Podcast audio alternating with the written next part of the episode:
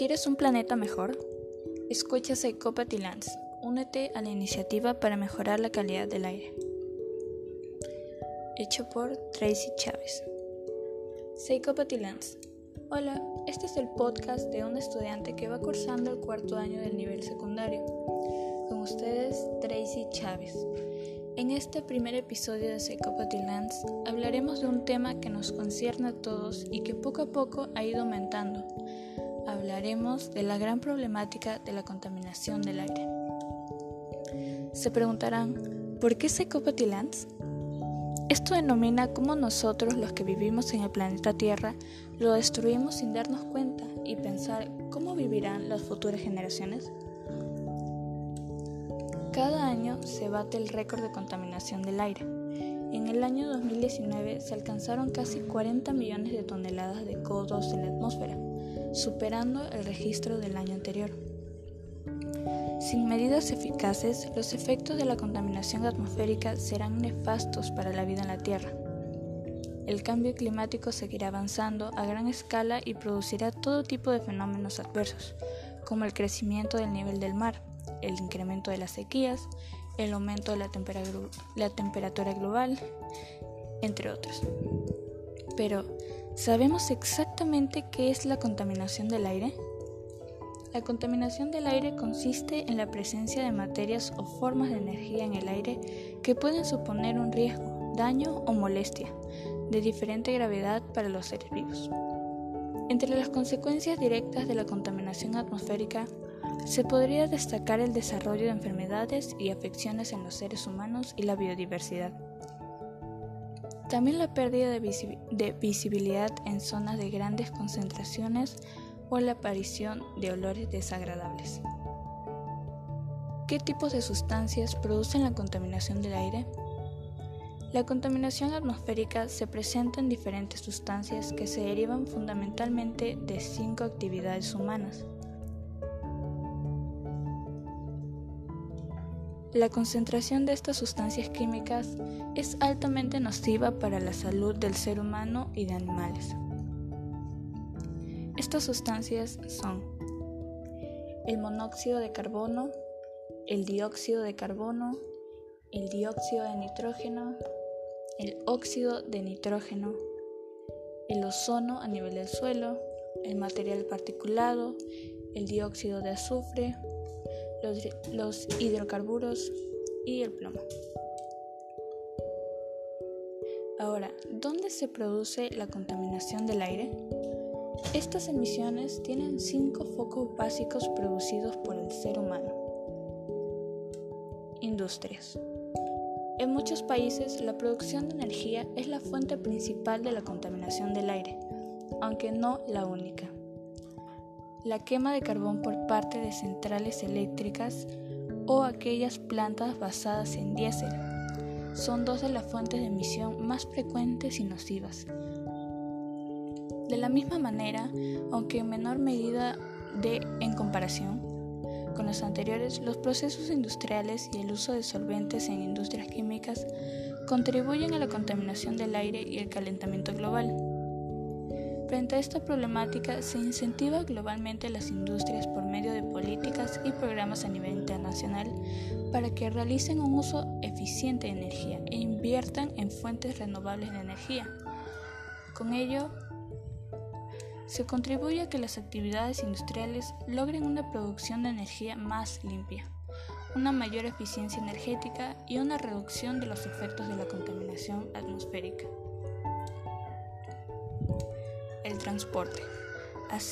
Eh, cerca del 25% de las emisiones de CO2, dióxido de carbono, relacionadas con la energía provienen del transporte.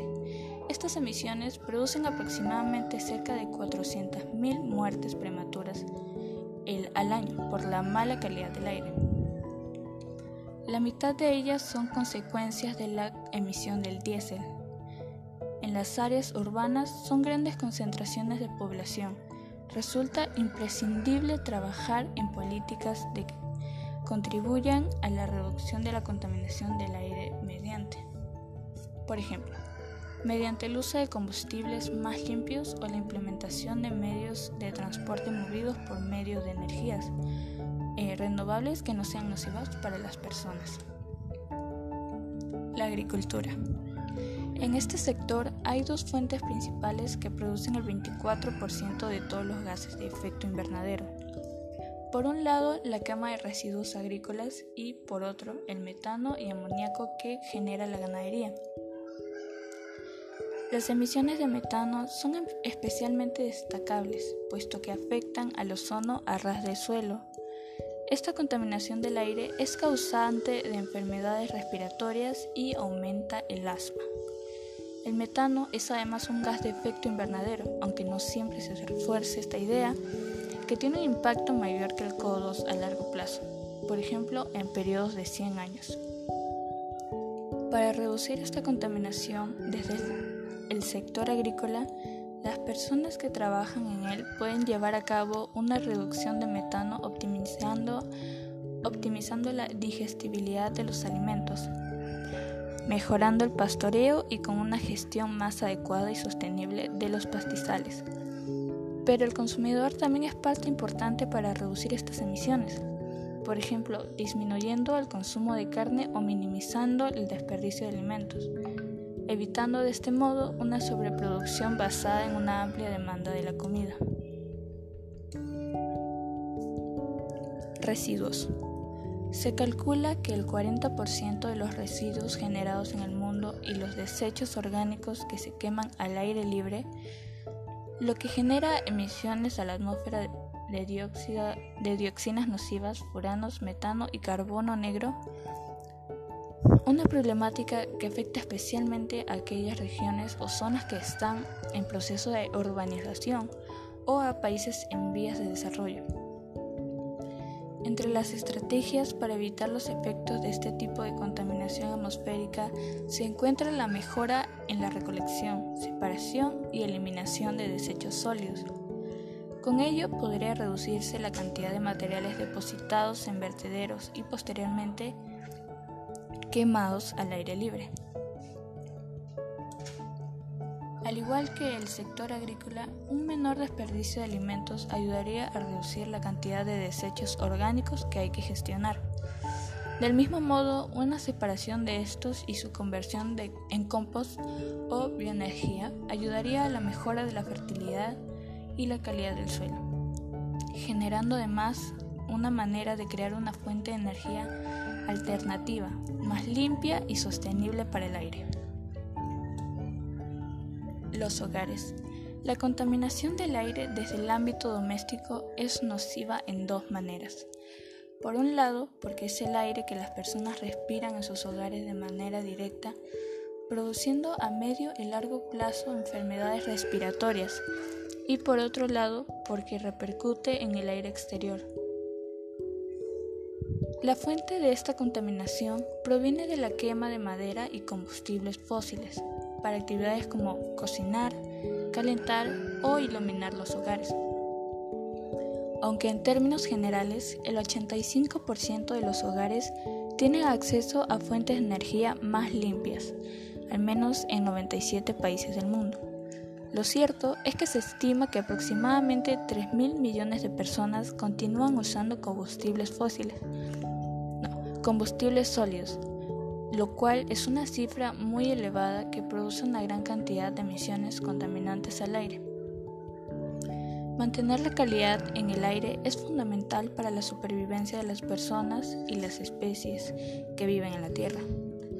Los efectos de la contaminación atmosférica pueden ser fatídicas para las, para las especies puesto que la polución afecta de manera negativa en su salud propiciando el desarrollo de enfermedades y afecciones de diferentes tipos como la, respiratoria.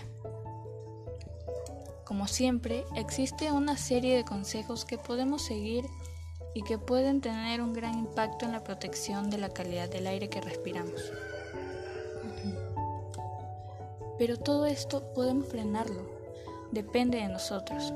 Entre las acciones para mitigarlo tenemos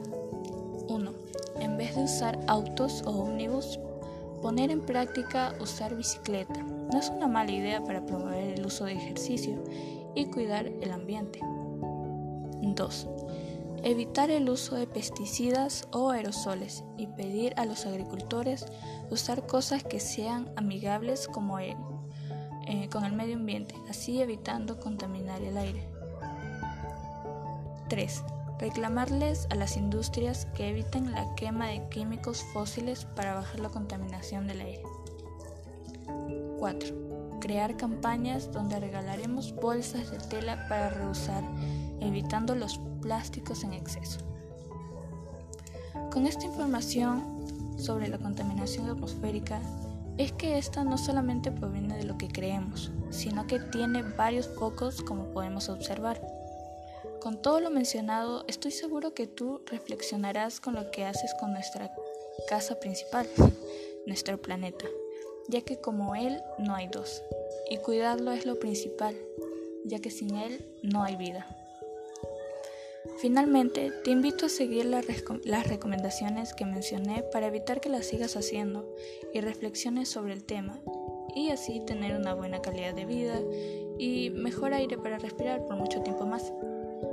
Gracias por permitirme llegar a ti y nos encontraremos en otra oportunidad donde seguiremos reflexionando sobre nuestro planeta y más que todo el aire con el que respiramos y recuerda reutilizar el pasado, reciclar el presente y salvar el futuro.